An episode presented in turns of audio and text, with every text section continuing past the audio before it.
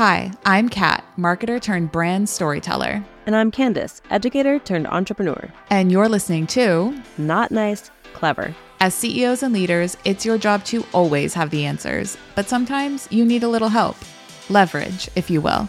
We get it. This is the place for you. So wherever you're listening, 5:30 a.m. club at the gym, on your way to your next meeting, or putting out today's fire, let's get into it.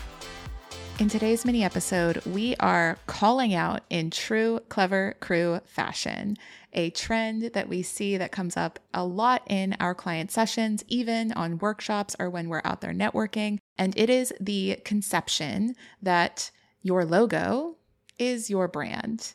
And we're here to tell you no, permission revoked to believe that because it is not true. It is so much more than that, but we understand it can be a little bit nebulous, a little bit difficult to wrap your head around if you're not an expert in branding yet, like Candice and I. So, Today's mini episode is dedicated to that, and Candice has some fire she's bringing. She's got some great analogies. We're diving in here. Yes. As someone who owns a design studio, I think people will find this surprising that I'm saying your logo isn't your brand.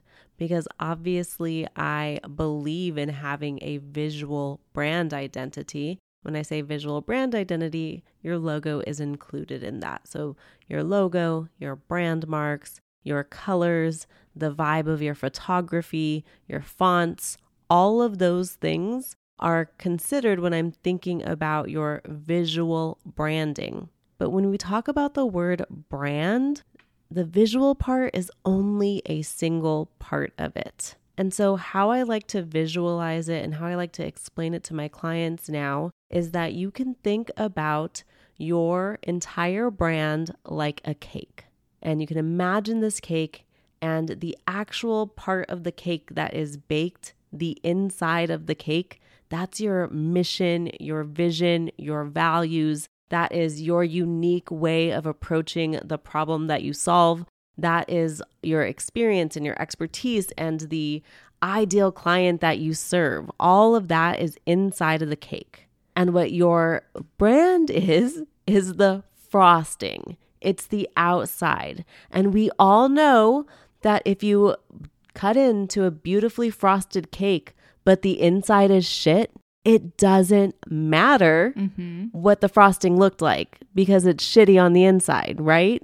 And so when you're thinking about your brand identity, you want to be considering that you've baked your cake well. That means you know who you are and you know who you serve and you know how you serve them. And the frosting is just complementing all of that. Mm-hmm. I love that you are using the cake analogy. A, because it's easy to understand. B, because I totally have a sweet tooth and might need to order some sweets later on today. But also because I want to take this analogy one step further. Imagine if you were to go to a bakery. I have a couple girlfriends getting married in the next few months, so I'm going to use like I'm going to take this analogy there. Mm-hmm. And they're doing like yeah. wedding cake tasting and they're like I want the beautiful like Pinterest-esque wedding cake and the beautiful frosting and the adornments, the accessories. But then when you cut into it and you taste it and it's like dry and crumbly and there's no butter. Sorry to anybody who's vegan listening to this. we need that we need butter. butter. We need the butter, right? you feel bait and switched. And that is not a good feeling to have. And that is why understanding that your logo is just one small element of your brand in its entirety is so crucial to understand to delivering an authentic experience, an on brand experience, one that creates not just clients and customers, but like die hard raving fans that want to eat your cake all day long. This could get sexual very right. quickly. So I'm going to pass it back to you. Let's continue talking. Well, I'm also thinking about that idea of being bait and switched, mm-hmm. right? No one wants that. And sometimes my clients come to me and they they think that they're going to get a logo and that's going to bring them clients. And that's not what a logo is going to do, but if you already have a personal brand that people know, like, and trust, and you layer in a visual brand identity that feels recognizable, mm-hmm. you're building your brand awareness. You're consistently being in front of people, and that will help keep you top of mind. But it's not the thing that's going to bring you clients.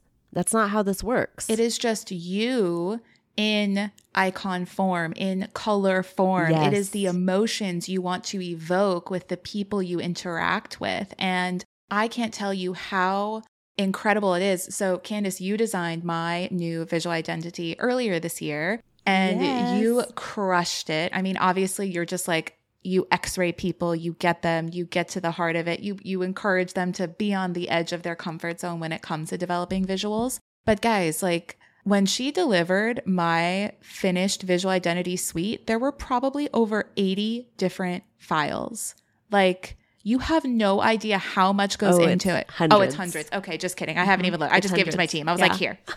I gave it to Yeah. like my my web design agency. I was like, here are all the things. Let me know if you need anything else. And they were like, wow, this is amazing. It makes it so easy because you gave me multiple logo variations in horizontal orientation, in vertical stacked orientation, in all of my different brand colors. You developed my brand palette, my typography. You even put together launch imagery to so that I could visualize what my brand looked like off the page as you like to say. And it just Mhm. it it again basically takes me and puts me in visual and icon and color form so that I can create that feeling of being everywhere and create that consistent experience, right? Yeah, it solves the problem of you having to spend time hemming and hawing over what the lead magnet should look Right. like or what the brochure should look like or what the website should look like. You get to get your time back because you have assets that feel like you, that speak to your ideal client, and you never have to wonder what anything should look like again because that is taken care of and your team can take all of the assets that you have and make anything look beautiful and look on brand for you. And that's the problem that I'm helping team leaders and CEOs solve with having a robust visual brand suite. It's not the thing that's getting you more clients, it's the thing that's allowing you to create even more on brand assets so that your clients can see how amazing you are and immediately recognize it's you. And so the other way that I love to look at this, because I know one of the things as why people may look at their logo as being their brand could be from a financial investment perspective, right? It is a lot mm-hmm. cheaper upfront to hire a contractor on Upwork or Fiverr to develop a logo lockup, a single logo lockup, and then nothing else. Yeah. But then how many times do you have to go back to that designer? Oh, hey, the printer says I need it in this orientation. Oh, hey, they need different color variations. Oh, hey, black's not going to work because I need to put it on a black background. Like, mm-hmm. just it is not efficient to do it piecemeal and it's also not consistent. And the amount of times that I have used those visual assets that you created for me, what you created for me earlier this year around March, it's now, we're filming this in September. I've used it in hundreds of places. Like I've gotten my value already and I'm going to continue to get value for at least the next couple years unless I decide to go through another transformation, but you know, to be Yeah. determined. And my goal when I'm creating a visual brand identity is that it can last you 5 mm-hmm. years. That's my goal. Because obviously we're going to continuously grow and evolve and our businesses are going to look different. But I'm not creating when I'm creating for my client, I'm not creating for them, meeting them where they are that day. I'm creating thinking about the bigger vision of where they're going anyhow. So I think that if we make you a visual brand identity that you can be proud of that feels like you for the next 5 years and then you reiterate, like that feels like a great mm-hmm. investment. And if you think about any brand, if you think about Nike, if you think about McDonald's, if you think about any common brand that you see out there, you know that they have evolved over time and there's going to be similarities in their branding that they carry through, mm-hmm. but there is also an evolution. Yeah, exactly. Like my signature red, right? You softened it, Mm-hmm. brightened it, and then gave me like this deep, rich, like Merlot. I was like, oh, I was like, this is Kat in her 30s. Like I can grow into this and then There you next few go. years. Yeah. Exactly. So we hope that today's episode has dispelled the myth that your logo is your brand because, honey, it is not. If you are still unclear, you know where to find us on Instagram at Not Nice Clever. Shoot us a question. We'll shoot you an answer. We might even record it, and we will catch you next week.